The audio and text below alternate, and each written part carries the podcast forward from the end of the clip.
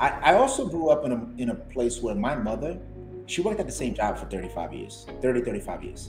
So my mother was huge on like, don't disrespect people. Don't disrespect your manager, your boss, because you're gonna get fired and you can't lose your job. Like, why, you know? And authority. There you go, the authority. Like, he has a right to talk to you like this. She has a right to talk to you. They have a right to pull your hair and like treat you, but I mean, stay there anyway, it doesn't matter. When I left that place that I went through that situation where the manager had pulled my hair, my mother was mad at me. She was mad at me for leaving. She was calling me dramatic and this and that. Oh, it's not even a big deal, like this, that. I'm like, okay, just because you went through whatever doesn't mean I gotta put up with the ish, you know? Mi gente, was good? Dímelo. Welcome to another episode of the ¿Quién Tú Eres? Podcast, brought to you by Plural. You already know, on this podcast, our mission is to redefine professionalism. So every week we have a new guest join us for a very candid conversation around the conflict they've experienced between professionalism and authenticity. Speaking of guests, the clip that you heard in the intro is with this week's guest, Pedro Martinez. So he's a Dominican-American who was raised in Washington Heights, New York. Raised by a single mother, he was actually the first in his family to graduate from college, and then the first and only one in his family to work in tech. These days, he's a senior specialist of executive engagement at Salesforce. This episode comes at an interesting time because if you sign on to LinkedIn, your feed is probably flooded with new research from a partnership between Dove and LinkedIn. They launched a campaign, hashtag Black Hair is Professional, with a goal to create more inclusive and equitable spaces for natural hairstyles, because for the most part, there is a ton of discrimination, especially in workplaces. The study that they published found that Black women's hair is 2.5 times more likely to be perceived as unprofessional. And it's interesting, if you see a lot of the pictures that are in your feed, or even when the conversation is had around policies of hair, it's typically focused on women. In this episode, you're gonna hear a different perspective. Last thing before we get into the episode, the Crown Act. Crown is actually an acronym for Create a Respectful and Open Workplace for Natural Hair. And it's a California law which prohibits discrimination based on hairstyle and hair texture. From the research that I've seen, started in California, but is quickly expanding into other states. In an article from Glamour, at the federal level, there was a bill that now sits with the Senate where policymakers are aiming to make hair discrimination illegal in all 50 states if this bill is passed. This article was published on July 27th, 2022, and it states that the Crown Act, or the legislation, has been signed into law in 18 out of 50 states. Let's see how long it'll take to get passed in all 50. For now, let's get into the episode so that you can get context around what hair discrimination looks like, but also the impact that it has on someone's work and their career. Let's jump into how we always do with the word authenticity. It's a buzzword. When you hear the word, though, what does it mean to you? Let me start by saying that I was watching someone that you interviewed recently, and I respectfully disagreed with the way she described, or that person described, authenticity, respectfully. And it was that it was kind of being yourself but knowing when to switch up.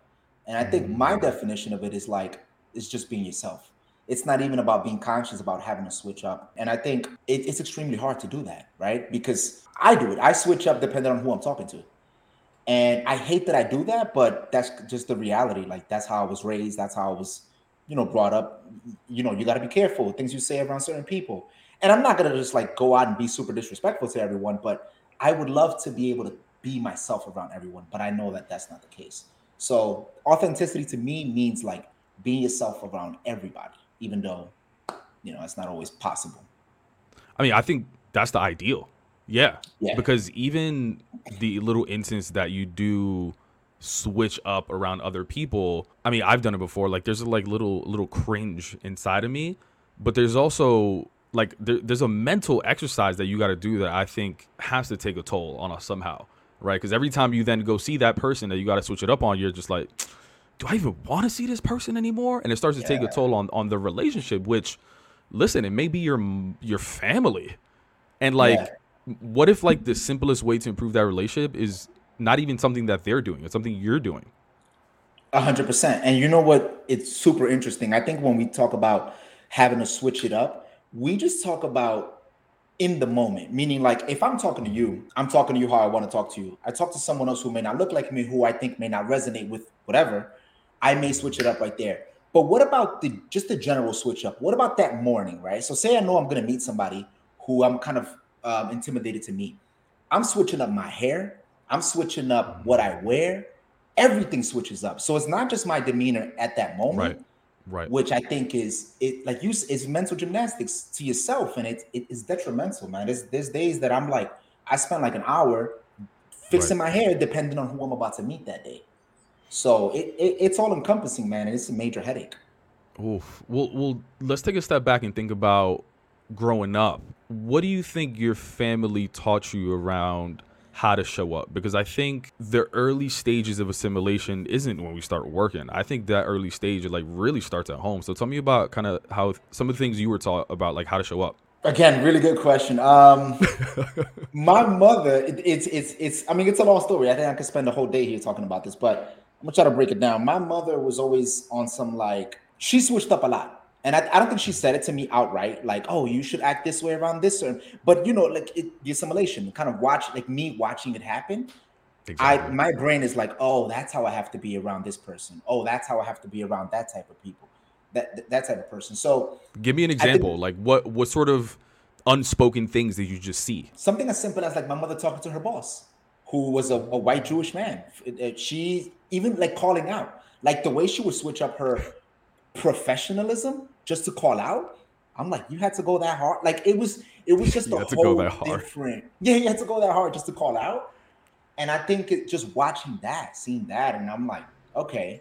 And then you grow up and you start getting into the working world and you start to see.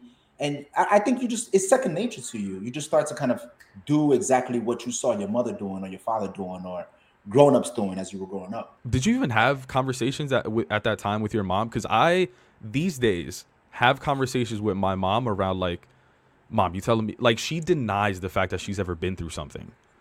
It's so difficult, but I think it's because me coming from a single mom, I think she tried to play the strong person or the masculine figure in my life, where I'd be mom, you telling me no one made fun of your accent? No one's ever said anything racist to you? And she'd be oh, well, it's just, it's part of, they joke around, I joke around. It's part of the culture of work. I'm yes, and it was traumatic. But she doesn't want to admit it. But did you and your mom have that conversation around yeah, listen, I do this because I need to? I don't know. Grew up single mother too here. So I know what it's like. But we never actually had the conversation. No, it was, there was never sort of an acknowledgement to that. And I'm sure she went through a bunch of things. I didn't really see it, personally outright, but I'm sure she went through a lot. And I think it was just her trying to have that mental toughness of I'm a single mother. I got to raise this man or whatever, this kid. I guess she wasn't trying to really show weakness. But my mother was at the same job for 30 years. And interestingly enough, nobody looked like her at her job. So I'm sure she went through stuff. So it sounded like language and speaking was something that you picked up early on without actually being told. What else did you pick up, either unspoken or spoken, being told to you? Oh, man.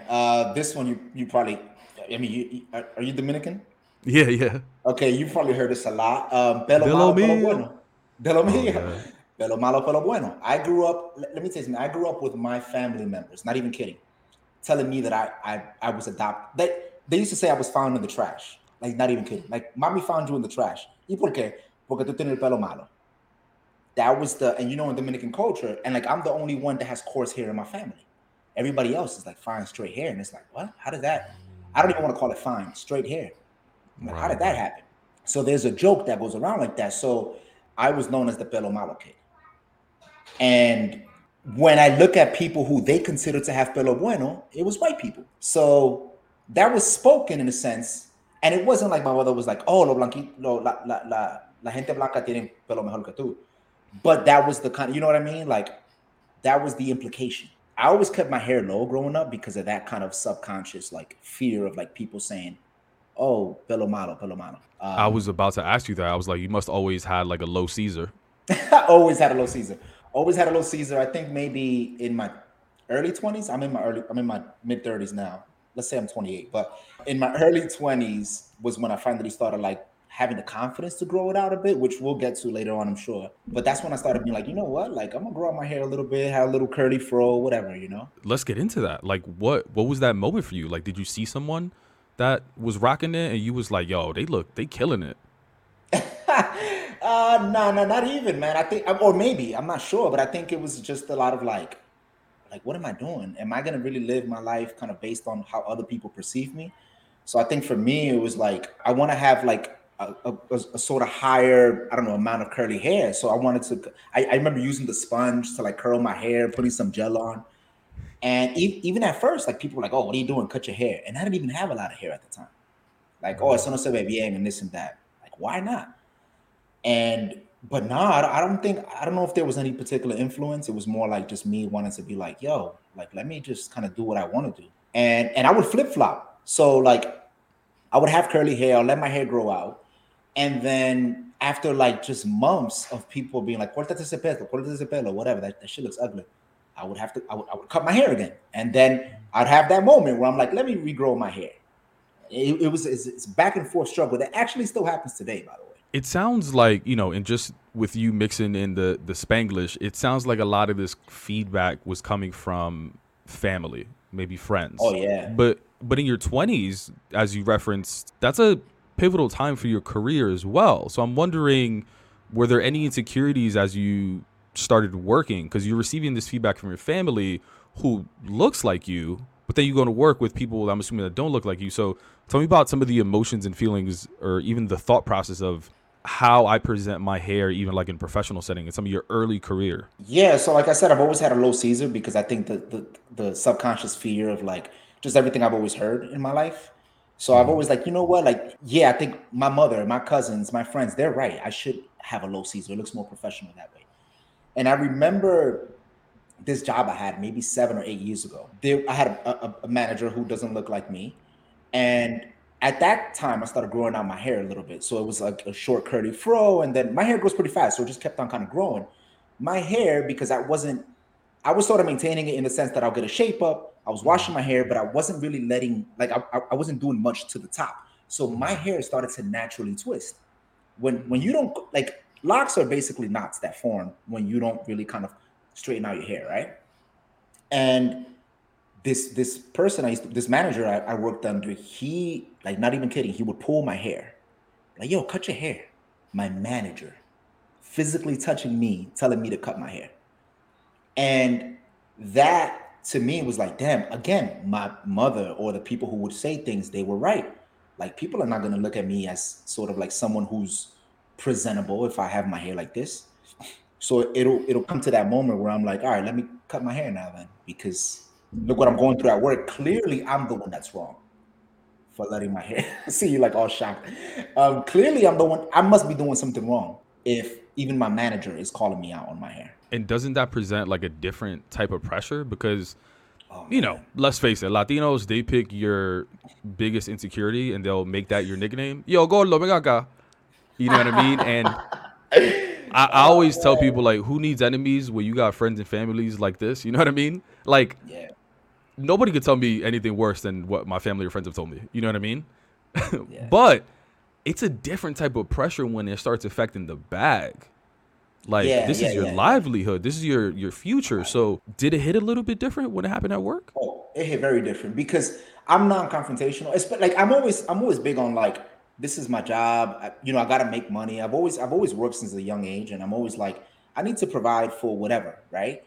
And as a matter of fact, at the time, my then girl, who's now my wife, was pregnant with our daughter, right? So for me, he's touching my hair. He's like, oh, cut your hair. What am I gonna do, right? Had it been somebody else, probably would have knocked them out. But I'm like, I can't put myself in that position. So you gotta swallow it, hold it in. And then it's just like, what, like, but it was definitely hitting different. It was to the point where I was extremely stressed at that place. I actually quit that job. And you know it's bad when you quit a job to stay jobless with a pregnant girl, right? My girl's pregnant. I was working, wasn't even making that much money there, but it was something. It was holding us up. It was paying the rent. And I quit. I was like, nah, I can't do this because it's driving me crazy. Like, that's how bad it was. Did you tell anyone about that experience? Other than like family, and I don't even think I told my friends, other than like my wife, probably some family members. One of my coworkers knew at the time because we used to work on the same shift. So he would see it happening, but he was Dominican too, but he had low Caesar. So I don't know, maybe with him, it didn't really, but he would be like, damn, that's wild. You know, but it was one of those moments where it's like, whatever, es el trabajo de nosotros, what are we going to do? Yeah, I'm wondering sort of like what other times your authenticity was met with resistance in some of those early career moments, because at least from the outside looking in, it sounds like it was taking a toll on maybe your mental health, because to your point, like pregnant wife, to leave a job without another job, I was like, yo, there had to be some other things that were just like, this is too much for me. Yeah, it was a lot, man. I was definitely at like a breaking point where, like I said, I was like, I'm either going to get arrested for hitting this dude or getting into a fight with him for whatever it was going to be. But I even considered that at some point. Because imagine another grown man touching you, right? Like just pulling your hair and telling you this and that. That really gets to you, man. And it wasn't like it was one time. You know, it happened on multiple occasions.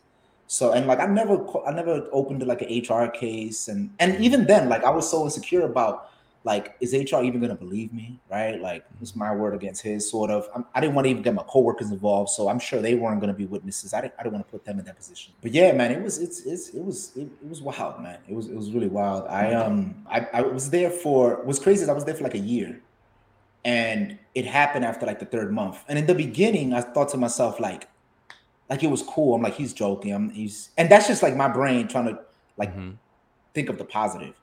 He's cool, whatever. And then it kept happening. And then I'm just like, nah, this is wild. I gotta go.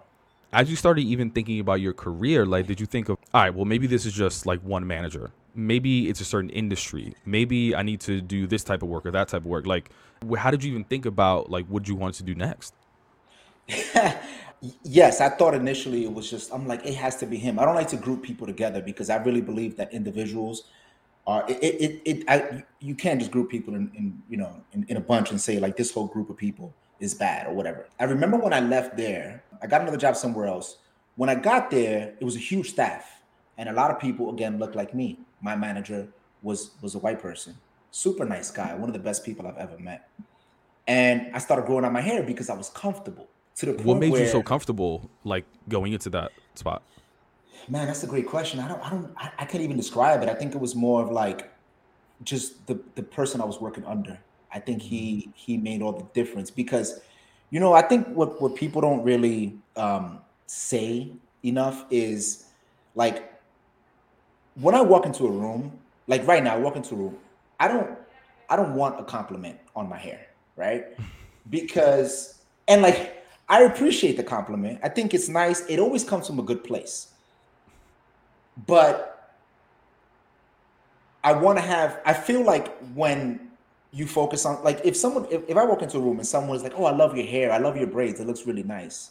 I feel like that kind of becomes, for me, that becomes the focus now. So now I'm already conscious about my hair. So now I'm like, oh, you see, exactly what I was thinking is exactly what's happening. They're focusing on my hair. So in my opinion, that now kind of diminishes anything in terms of like what they think about me. We go into a room and they're probably like, oh, he's not at the same kind of level that I'm in, whether it's mentally or career wise or whatever the case is. And that could just be just me making that up. Maybe I'm just about to ask you that. I was like, have people told you that or is this just a story? No one has said it, but I'll kind of continue on my example. Mm-hmm. In that other job where I started growing out my hair because I felt comfortable with the manager. Mm-hmm. And I remember I met someone at that place. And that person offered me a job somewhere else. And I was like, yeah, I'd love to learn more, whatever. Long story short, I ended up getting this other job. Before I started at that new place, I asked this person, can I come to this place with my braids? The reason why I asked is because I grew up, we talked about it, in a place where that was considered unprofessional and all those things. So I wanted to understand. And that person said, that person was like, I think braids are cool, but does this person, this EVP, this SVP at this new place think that they're cool? Probably not. So that continues to confirm what I tend to think in my head, that people look at me a certain way because I wear this type of hair. And going into this new place, I cut my hair at that point. Mm-hmm. So I think there have been a bunch of moments in my life that have confirmed to me, I'm not the one that's losing my mind here. People are focusing on my hair. My hair is a topic of conversation, not in everyone's eyes. I can't put everyone in that shell, but definitely a lot of people. I tell myself a lot of stories in my head, but it's also based in some reality, right? Oh, yeah. It's in the reality of maybe a friend that was trying to do something very similar and something happened to them where I'm just like, well, this shit's definitely about to happen to me then. And it's fascinating, this idea of compliments.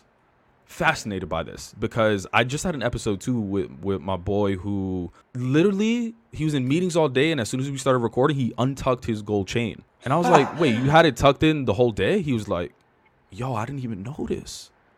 But as soon as we started talking, he untucked it. And I was like, oh, shit. And we were talking about compliments. And he was like, yeah, you know, people actually compliment it all the time. But it feels weird for him because the compliments only go to him. The compliments, it's not like they are like, I'm making this up, but like, Becky, oh, my God, your hair looks amazing. Or like, oh, my God, because Becky's wearing jewelry, too. Becky, your jewelry looks amazing.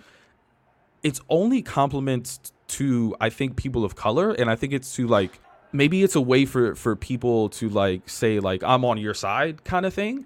But they don't realize that by them doing that, they're making us stand out in a room where we kind of don't want to sometimes. You know what I mean? Yes. Like if fucking aliens came down to Earth and you'd be like, wait, humans don't like compliments. Like it's hard to explain to somebody. You know what I mean? It is. It's really hard. And that's why I think... my opinion is just stay away from it in general. Yeah. It sucks because I feel like I have to, and I've told many people this, I feel like at work especially, I have to tiptoe and dance around every single word that I say to someone because I'm afraid it's going to be misconstrued. But I don't feel like people have that same energy. I got 100 examples of like people saying things about me or my appearance. And I'm just like, really? You talk like this? Like, you don't fear like any kind, like nothing. I'll give you an example. I sat in a room once with about 60 people. It was a virtual call. And as soon as I got on the call, you know, on that, like that sort of delay where like people are coming in the meeting and you're waiting and you're just chit chatting, everybody's whatever. One of those moments. And one person, the host of the meeting starts to come on and starts to say, all right, yeah, let's start to break down the agenda. One person said, hold on. Before we, I have to laugh, this is funny. Before we start this, before we kick this off, can we just take a moment and acknowledge how cool Pedro's hair looks? Bruh, this is like a 60-person meeting. And again, I think it came from a good place. But just said it, it's that unwanted attention. Like, I don't want that attention. And again, in my opinion now, it just diminishes a lot of things for me, like the way people view me. There's more importance on like my hair or my appearance versus accomplishments or whatever it is. And I think, if I'm not mistaken, that day I had a speaking role at that meeting and I felt like shit. Because I just felt like, I don't know. I can't, again, it goes back to like, I can't even describe it. Like how you shared the example of not only you feeling awkward in that Zoom meeting, but the impact that it had on your performance. Like as a result of that, maybe you didn't have the best presentation that you could have that day. And maybe you couldn't, maybe there was someone in that room that you could have made the craziest impression on that would have set you up for your next role, but something small to someone else was really big in that moment for you. This episode of the ¿Quién Tú Eres? Podcast is sponsored by McDonald's. Since 1985, McDonald's has given over $33 million in scholarships. You can win one of 30 scholarships available and win a scholarship of up to $100,000. This year, McDonald's is giving away $500,000 in scholarships. Since 1985, Hacer has helped aspiring Latino students achieve their dreams of going to college. But despite students' unwavering desire for progress, they still feel lost and powerless, making the need for support greater than ever. And that means it's time to hacer more. Students can apply to McDonald's Hacer National Scholarship and go further, like Katia in Chazareta, To apply to the McDonald's Hacer National Scholarship, visit mcdonalds.com/Hacer. That is Hacer. Yeah. And like at that point, like as you said, it impacted me to the point where I get more nervous. Now I'm speaking and I'm thinking that all 59 other people on that call are just staring at my hair. Right. And it's something that, you know, it's one of those things where if you suffer from anxiety, you start to feel anxious and you can't explain why, right? Sometimes. Yeah. And it's one of those moments where it's like after he said it, I started to feel anxious. Yeah. And I was like, fuck, this is terrible. So yeah, man, I think people have to realize the impact that it has on other people. And I think people say things, in my opinion, without that consequence in their mind. Like, how is that going to impact the other person? I've said, in my opinion, innocent things to people and still apologized because it's not the way I feel about it. It's the way it may make them feel. I like what you said, too, about the intention, right? Because I mean, sometimes people are just idiots, but I think many times, like, people are well-intentioned to say certain compliments and, you know, we don't know how someone else is going to receive it, right? Like, I've told my boys at work, like, yo, fresh fade, okay, I see you. You know what I mean? Right. And I don't know, I mean, sometimes it has been in, like, the beginning of a meeting and all those kind of things, but I do think about some of those moments as I hear more stories of just, like, oh, shit, I might have low-key ruined his day, not even knowing it, you know what I mean? But it's this, and that's why I want to have so many of these conversations. I think it's a moment to educate people and let them know just how people are feeling throughout the day. Something interesting you said too, you're just like, till this day, I'm thinking about every single word that I'm saying. And I'm fascinated by that because you have a ton of experience at this point. It's not earlier in your career. You even have some like big tech names on your resume. Tell me why you still have that maybe doubt. Yeah, it's because of those comments that people have made to me. I'll give you a good one. There are times that I'm getting on calls with certain people. Right now I'm wearing headphones. You can't see them because my hair covers it. Mm-hmm. Sometimes you see this little band on your headphone. You have them as well. Everybody who has over-ear headphones has this band. What I'll do sometimes is that I'll fix them in a way that it pulls my hair back. Okay. So that the person doesn't think I have locks. And a lot of people who I work with know this. Yeah. And again, the reasoning for that is because I've been on so many calls in my life or so many meetings where that is the point of attention. It's my hair. So the way I look at it is like, I'm going to join this call, hide my hair so that it won't be that, so that we can have a normal business conversation. Because that's what we're here to do. Have a normal business conversation. We're not here to talk about my appearance and my beard. Oh, that's another one. My beard and my hair. I'm not here for that. I'm here to talk to you like a human being. And let's acknowledge each other and respect each other in that way. And some of the conversations behind my appearance have been condescending coming from the other person. Like what? I was under the mentor of this person once, a while back, a couple years ago. And not even kidding, one of our first sessions, we were talking about success and like what it takes to grow your career and all that. And one of the things that came up was my beard. I've always had a beard and I had it much longer at one point. And it was like, well, let's start with like your appearance. You should trim your beard or cut your, it was a cut or trim your beard, one of those two. And I was like, what? That's the first thing you want to talk about?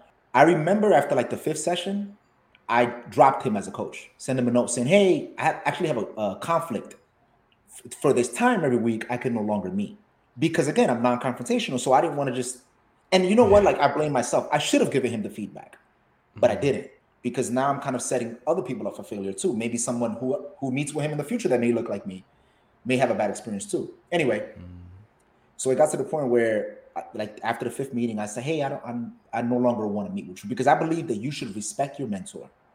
And like there should be mutual respect, first of all. And I had no respect for that person. And this was a career coach, essentially, like for you to advance your career. Yeah. Right. This is a career coach. And I've never had a career coach. So I went in there hyped about it and happy. Mm-hmm. And then disappointment because it comes back to like, oh man. So this is never gonna stop, right? It comes to the point where you're just like, whatever, like it's just never gonna stop. This is my life and this is what I'm gonna keep dealing with. with people who may not look like me. I'm not even a therapist, but let's just say the therapist in me is kind of like, I wonder if you're non-confrontational because you feel like people are already focused on how I look. Let me not add the fact of like, quote unquote, I'm too much. I have an attitude. I'm confrontational, all these kind of things. You know what I mean? Like it's almost like I only have 3 ways that I can display my authenticity. I've already checked off 3. I can't add personality. You know what I mean? Like, is that a thought in your mind? Man, you ask some amazing questions. I wonder if there's like a authenticity trade-off that people make as far as like, you know what? I'm going to start to be confrontational, which is not a bad word. Conflict just means disagreement, right? But I'm going to get a Caesar though. Or like, I'm going to be confrontational, but I'm going to shave my beard. I'm going to be confrontational, but I'm going to wear a suit. It's kind of like, what's the max number of things you can display to the world? You know what I mean? Yeah. 100%. I'll tell you this. It's definitely not conscious. I'm non-confrontational, but I'm not consciously that way. And what I mean by that is like, I don't really think about it. I just automatically ignore the situation. I never speak up for myself. I remember the one time that I did, the person called me aggressive. This is at a job site that I had. And I thought, oh shit, okay, this is exactly why I don't speak up for myself. Yeah. And I was the victim in the case, but then I felt like the aggressor after that. I'm like, oh damn, I kind of messed up because this person told me that I was whatever. And then I look at like the way I grew up, and I'm, you know, his Hispanic culture. I think a lot of people like this, not to group everybody in a bunch, but we tend to look at like women. And perfect example, my wife she's going to scold me for this, but like, she is no joke. Like, you can't tell my wife nothing. She'll come at you. Like, my wife is confrontational. She'll give you that. She'll give you the smoke if you want it. So I've, you know, grown up in a place where you hear like, oh, it's the angry Hispanic woman, the angry Black woman, right? You hear that all the time.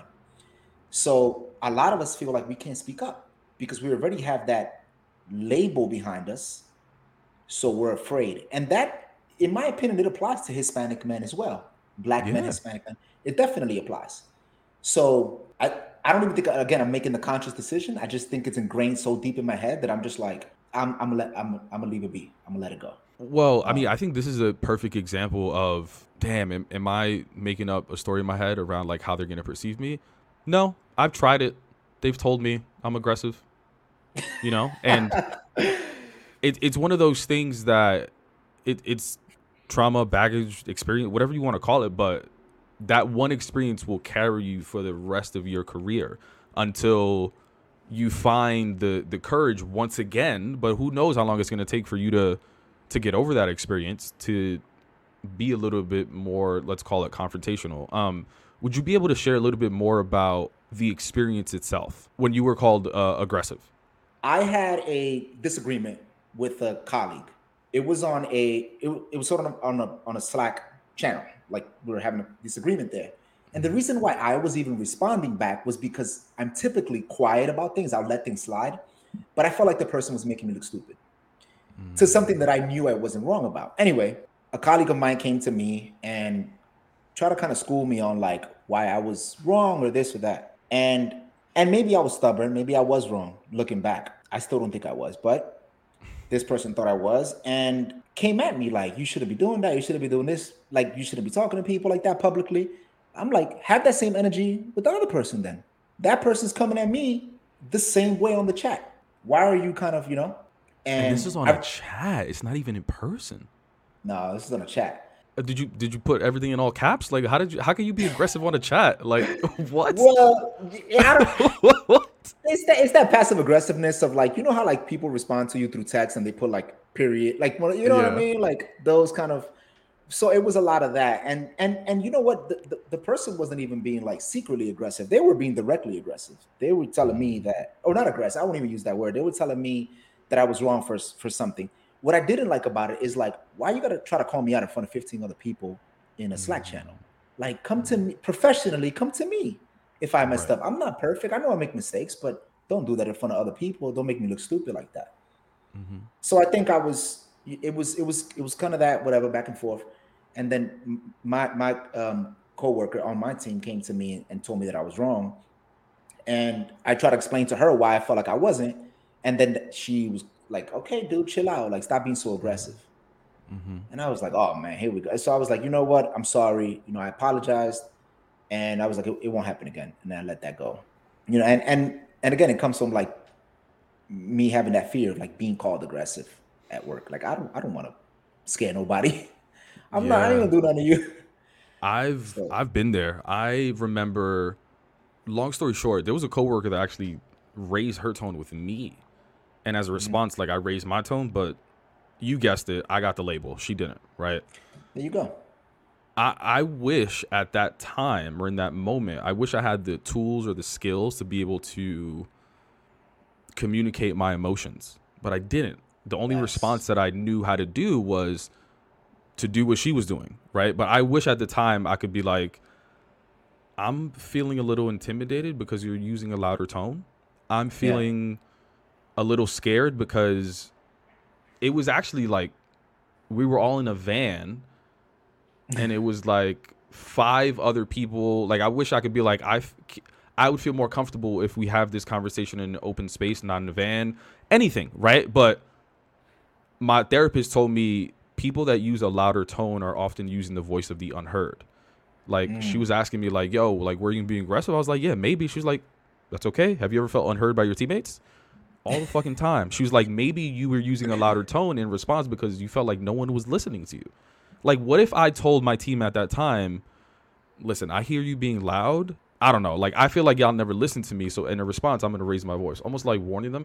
And I'm not trying to like blame myself for it. I just think that people of color don't often get taught the skills to label, communicate their emotions before we receive these labels that impact our career negatively. Right. Because, I don't know. It's just unfortunate. I've never learned how to give feedback. I agree with you there. I don't know how to it's tough. It's tough. I'm terrible at that. And I'll be honest at that. That's definitely my weakness, giving feedback. But yeah, I think it's maybe like living my entire life with not really having to do it in a sense until a certain age. And then even at that point, I felt like, oh, well, whatever, I just deal with it. Right. I also grew up in a place where my mother, she worked at the same job for 35 years. So my mother was huge on like, don't disrespect people. Don't disrespect your manager, your boss, because you're going to get fired and you can't lose your job. Like, why, you know? And the authority. There you go. The authority, like he has a right to talk to you like this. She has a right to talk to you. They have a right to pull your hair and like treat you. But I mean, stay there anyway. It doesn't matter. When I left that place that I went through that situation where the manager had pulled my hair, my mother was mad at me. She was mad at me for leaving. She was calling me dramatic and this and that. Oh, it's not even a big deal, like this, that. I'm like, okay, just because you went through whatever doesn't mean I got to put up with the ish, you know? So, yeah, man, it's you get taught to like, well, just put up with it is what it is. That's just the fact of life. And that's tough from like, talk about, I mean, right, we said it earlier, like these experiences often we don't talk about them. And I think it's because we don't feel like anybody would relate to us, right? We can't talk to our family because they've never been in the rooms that we've been in. They don't have the opportunities to jump from job to job. But also, your friends may have cool jobs, but it isn't this huge tech company. So even if you talk to your friends and be like, yo, what you complain about? Don't you get free lunch? Like when I was working at Facebook, I could only talk to my friend at Google about it. That's one person out of everyone that I knew. Yeah. Which is like, and sometimes you don't want to just trauma dump on one person, so we keep that shit inside. Oh yeah, all my boys are still in the hood doing stuff they were doing 20 years ago. I don't have anybody really that can relate at that level. I met people at work that I'm cool with in tech and stuff or in different places, but not everybody has the same experience, you know? So obviously, you know, and you know what's funny? Like it got to the point where sometimes I'll have, like I meditate sometimes and like, I'm like, no, it's me. I'm definitely the problem. I'm definitely playing victim. I complain too much. It's definitely me like this. Nah, I could look at this a different way. Those thoughts definitely go through my head. But as you said before, like it's happened to you enough where you know it's not you. Somebody had gotten fired once for saying something to me. And at that point, I'm like, all right, I'm not losing my mind here. Come on. Yeah.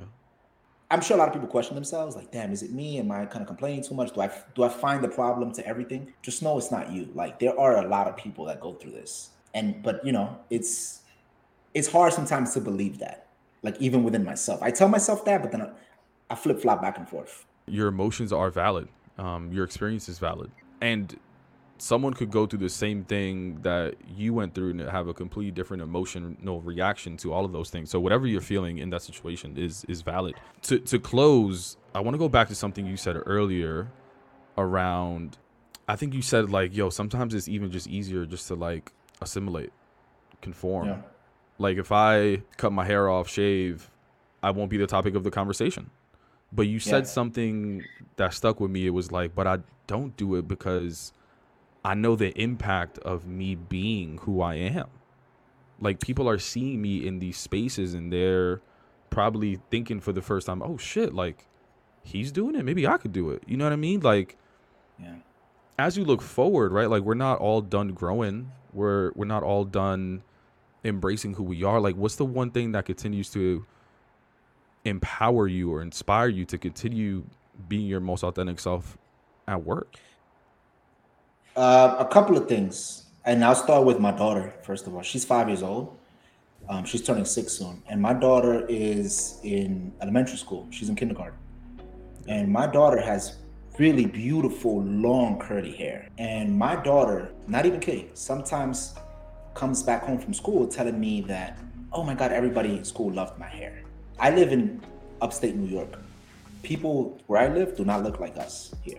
They don't look like me. They don't look like my daughter. So even she goes through that now. She doesn't process it in the same way because she thinks, oh, they're just making compliments. And I hope it stays that way for a long time. But I think for me, it's like, I have this hair also to show her that, like, it's okay to look different and still be, like, good at everything in life. It doesn't matter what you wear. It doesn't matter how you look. It doesn't matter. Nothing matters. As long as you're a kind person, generous person, and you try to be a good person to everybody every day, that's all that matters. And sometimes she'll describe somebody based on their appearance, like at school or whatever. And I try my best to be like, hey, like, try to learn her name. You know, it's weird to kind of describe somebody, you know, solely on their, but again, kids don't know, right? They're kids, so they just kind of say whatever they see or whatever. So I think that's one of my biggest motivators. My daughter, like, I want her to grow up in a world, and I think she will grow up in a world where it'll be okay to dress and look however you want. Thankfully, with the work you're doing and with the work, you know, that is happening in the world. That's one. Number two is because I've lived my entire life doing what other people want me to do. And as I said before, I still live my life in a lot of cases that way. But I want to be able to control what I can control.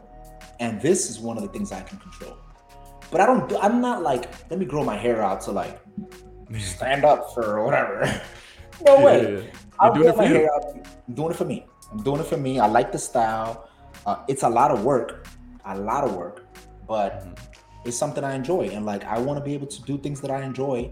So myself, my daughter, and like siblings as well. My nephew, he wears locks. My little brother, he's trying to get into tech. And my brother looks like me and you. So I think showing them that example is huge. Mi gente, that wraps up this week's episode of the Quien Tú Eres podcast. If you enjoyed what you heard, please do us a favor, like, share, comment, wherever you're listening, and leave us a rating and review. The only way that we're going to redefine professionalism is by ensuring that these stories get heard by more people. And your engagement is going to help with that. Thank you. See you next week.